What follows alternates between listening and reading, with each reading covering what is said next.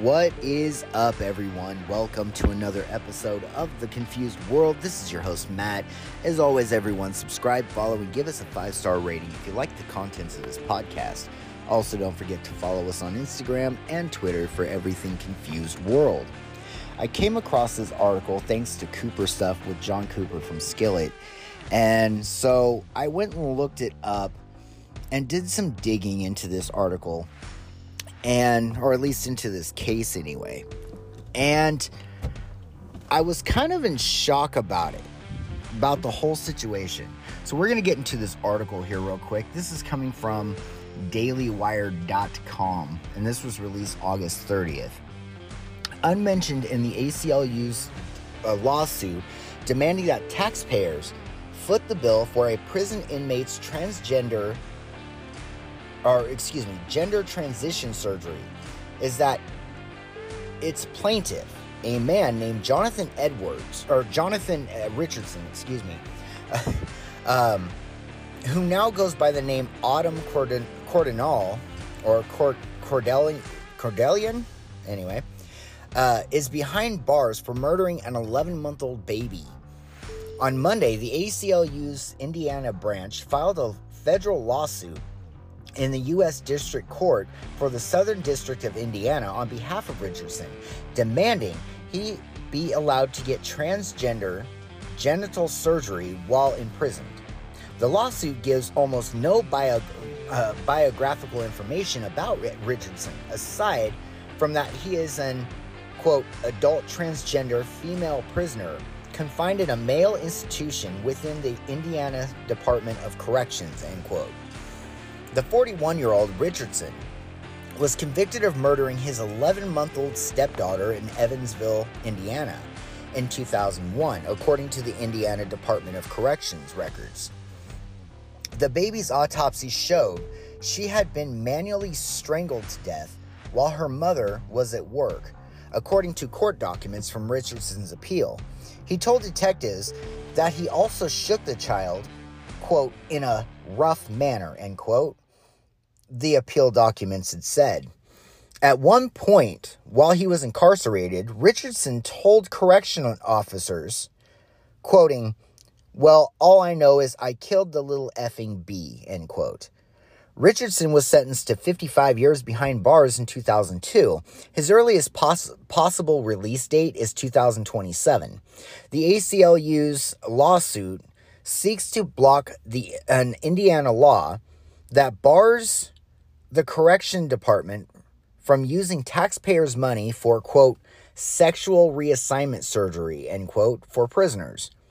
Richardson was diagnosed with gender dysphoria after he was incarcerated at Branchville Correctional Facility, a men's prison in southern Indiana. The lawsuit says he has been made. Oh, sorry. My screen jumped here. Uh, he has been taking a, quote, a female hormone and testosterone, end quote, since 2020, or excuse me, uh, 2020, according to the complaint. However, he still suffers from, quote, serious depression and anxiety, end quote, and gender surgery is now a, quote, medical necessity, end quote, the complaint says. Indiana's new law which went into effect on July 1st, violates the Eighth Amendment, which prohibits excessive punishments because it shows, quote, deliberate indifference to a serious medical need, end quote. And it violates the 14th Amendment's Equal Protection Clause because it discriminates against trans identifying people the lawsuit argues.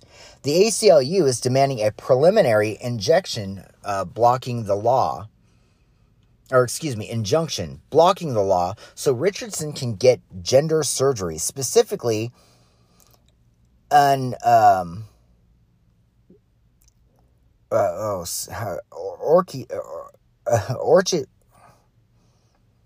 uh, orchectomy, the removal of his testicles, and a the vaginoplasty, the construction of a vagina.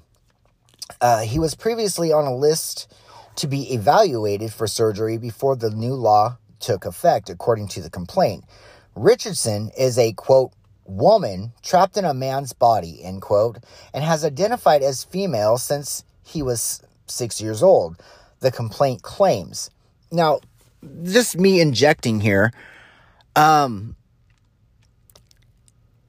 if he identified as a woman since the age of six years old, someone please explain to me why he was married to a woman with children.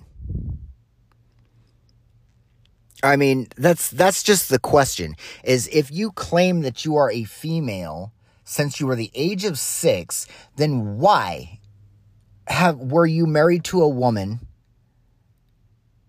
that had children? If you are a female. Unless you're claiming to be a transgender lesbian, I guess. I I don't know. That just doesn't make any sense to me. Anyway, uh, back to the article here. um, he has been able to obtain, quote, panties, makeup, and form fitting clothing, end quote, in prison. But his genitals still cause him distress, and he has attempted suicide because of his gender dysphoria, the complaint says. Quoting, She has soiled herself rather than use the toilet because of the stress of seeing her genitals, end quote, the complaint states. The ACLU did not respond to a, to a request for comment. The Office of Indiana Attorney General uh, Todd uh, Rokita pushed back on the lawsuit in a statement Monday, saying the state's taxpayers do not want their money going towards gender surgery for prisoners. And I don't blame them. That's just me injecting right there. Uh, I don't blame them because if I'm out here working every day, paying taxes like I'm supposed to, I want my taxes actually going to something that it needs to go to. I mean, that's just my thought on it. I'm not paying taxes for somebody to live off of them, whether it's reassignment, sexual reassignment surgery, or whatever the case may be. I'm not paying taxes for other people to live off of. I'm paying taxes because, well, it does it it does go to help the state, of course, but if you are a person in in general, okay, I'm not going to pay for you to go get Botox or gender surgery or, you know, I'm I'm not even going to uh, medical bills maybe. I can understand medical bills on things that absolutely need to be done. For instance, you're in a terrible car wreck and the only way to save you is surgery. I mean, that's just worst case scenario but I'm not going to put my tax dollars into something that you decide that you wanted to do. That'd be like paying for somebody to go to Disneyland. I'm not, I'm sorry. I'm not paying for you to go to Disneyland. I don't care who you are. I'm not pay, putting my tax dollars so that you can have the luxury of whatever it is that you want to do. Uh, that's that's just my personal opinion. Anyhow, let's get back to the uh, the article here.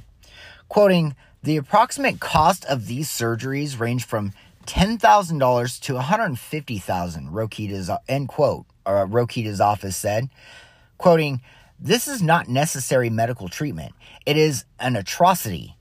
This should be common sense." Which is something the ACLU continuously ignores. We will not back down and we will not or we will not back down and we will continue to fight the rule of law, end quote. A number of incarcerated trans trans identifying men have requested cross sex hormones and genital surgeries over the last few years. Last year, a trans identifying male inmate at a woman's prison in Texas became the first federal prisoner to get a gender surgery. He had been convicted of threatening to use a weapon of mass destruction. In 2020, an Idaho state prison inmate received gender surgery after years of battling the state, which originally refused to pay for it. He had been convicted of sexually assaulting a 15 year old boy while he slept. while the guy sl- while this this kid slept and yet they gave him the transgender surgery. No. Again no. I am not putting my tax dollars and i'm sure other taxpayers would agree i'm not putting my taxpayers dollars into reassigning you a gender just because of the simple fact that you feel like you need like it's going to bring you peace. If you want transgender surgery, find a family member that'll help you pay for it. Because our tax dollars do not need to be going to that. Not in any way. And that's just my personal opinion. Now, I know that there's some people that might butt heads up against that opinion, but you know what? That's okay. You can butt heads against that all you want. My my belief is if I'm paying taxes, it's going to what the taxes need to go to. It's not going to help a prison inmate receive g- transgender surgery. Now, I know a lot of our tax dollars go into these prisons in the first place to kind of I mean, just to hold them there. A lot of our taxpayers do that because the state has to find some way to fund the pro, to to fund what they're doing. The justice system, right? That's not justice. If you want transgender surgery, you are an inmate. Either one, wait until you get out and then go get your surgery yourself. Don't make the state pay for that. The state shouldn't have to pay for that ever. That is a choice as a trans person that you have decided is what you want to do. And yet you're going to make the state pay for it for you? No. That is a choice. That is not a medical necessity. Regardless of the fact, it, it, if you looking at your own genitals because you don't like them, you feel like you're a different gender, is what makes you want to get suicide uh, get all suicidal and depressed find some other ways around it find some other ways around that because the state is not or should not have to pay for your gender transformation it's not the state's job at all if the state wants to help facilitate a place where you pay for your own gender transition and then right back into prison you go, well, whatever. But the state's funding should not go to you getting a transgender surgery. I'm sorry. If you don't agree with that, I, I honestly, I, I, apologize. But that is my stance on it. We have another um, article here that was released three weeks ago um, from Fox59.com. And this one states Indiana office of the American Civil Liberties Union, Union, which is the ACLU, on behalf of a transgender prisoner has filed a lawsuit in federal court against the commissioner of the Indiana Department of Corrections regarding the department's enforcement of a recent Indiana code on tax or on sexual reassignment surgery. According to a plaintiff filed Monday in the Evansville Division of the United States District Court of the Southern District of Indiana. That's that's a mouthful right there. um, Autumn Cardell- Cardelion, also known as James Richardson, was diagnosed with transgender phoria, which we already read in the last article, when she was incarcerated at the Branch at the Branchville's Correctional Facility, a male facility in Perry's Perry County. While Cardelli or Card- Cardelion was pres- uh, was prescribed and has been taken a female hormone and testosterone testosterone blocker. Court documents stated she continues to suffer from eh, depression and anxiety because of this development. The document stated gender affirming surgery became a medical necessity. So, uh, Cardinalions, or I'm just going to call him Richardson. so, um, Richardson's gender dysphoria could be, quote, uh, ameliorated. Uh, I, I, I, don't even know that term. I've never heard that word. Anyway, uh, end quote. As of July 1st, a new state statute prevents the surgery from occurring. Indiana Code 11 10 3 3.5 said that the Indiana DOC, quote, may not authorize the payment of any money, the use of state resources, or the payment of any federal money administered by the state to provide or facilitate sexual reassignment surgery to an offender patient, end quote. Now, I, I highly agree with that. They should, no, the state should not, no. I highly agree with that. The state may, that, the, yeah. The state cannot use it. I, I, I highly agree with that. Quoting, back to the article here, uh, quoting, for some reason, or for, for some persons, including plaintiff, the surgery is a medical necessity, end quote, the complaint reads. Also quoting, by prohibiting the surgery, regardless of medical need, the statute mandates deliberate indifference to a serious medical need and therefore violates the Eighth Amendment. Additionally, the statute discriminates against plaintiff and other transgender prisoners in violation of the Equal Protection Clause of the 14th Amendment in the United States Constitution. Now, hold on. Let's pause right there for a second. The Eighth Amendment and the 14th Amendment had nothing to do with transgenders. Absolutely nothing. Now, am I saying that these people should not be protected or that they should be discriminated against in the first place? No, I'm not saying that at all. But when the amendments were written, transgenderism wasn't even a thing. Nobody had ever thought that this kind of a thing would ever occur. George Washington, um, Alexander Hamilton, and so on and so on, and whoever else signed all the amendments never saw this coming. So that does not include this kind of a situation. Anyhow, back to the article here. Um, injunctive and declarative relief should be granted so the plaintiff may receive gender affirming surgery end quote.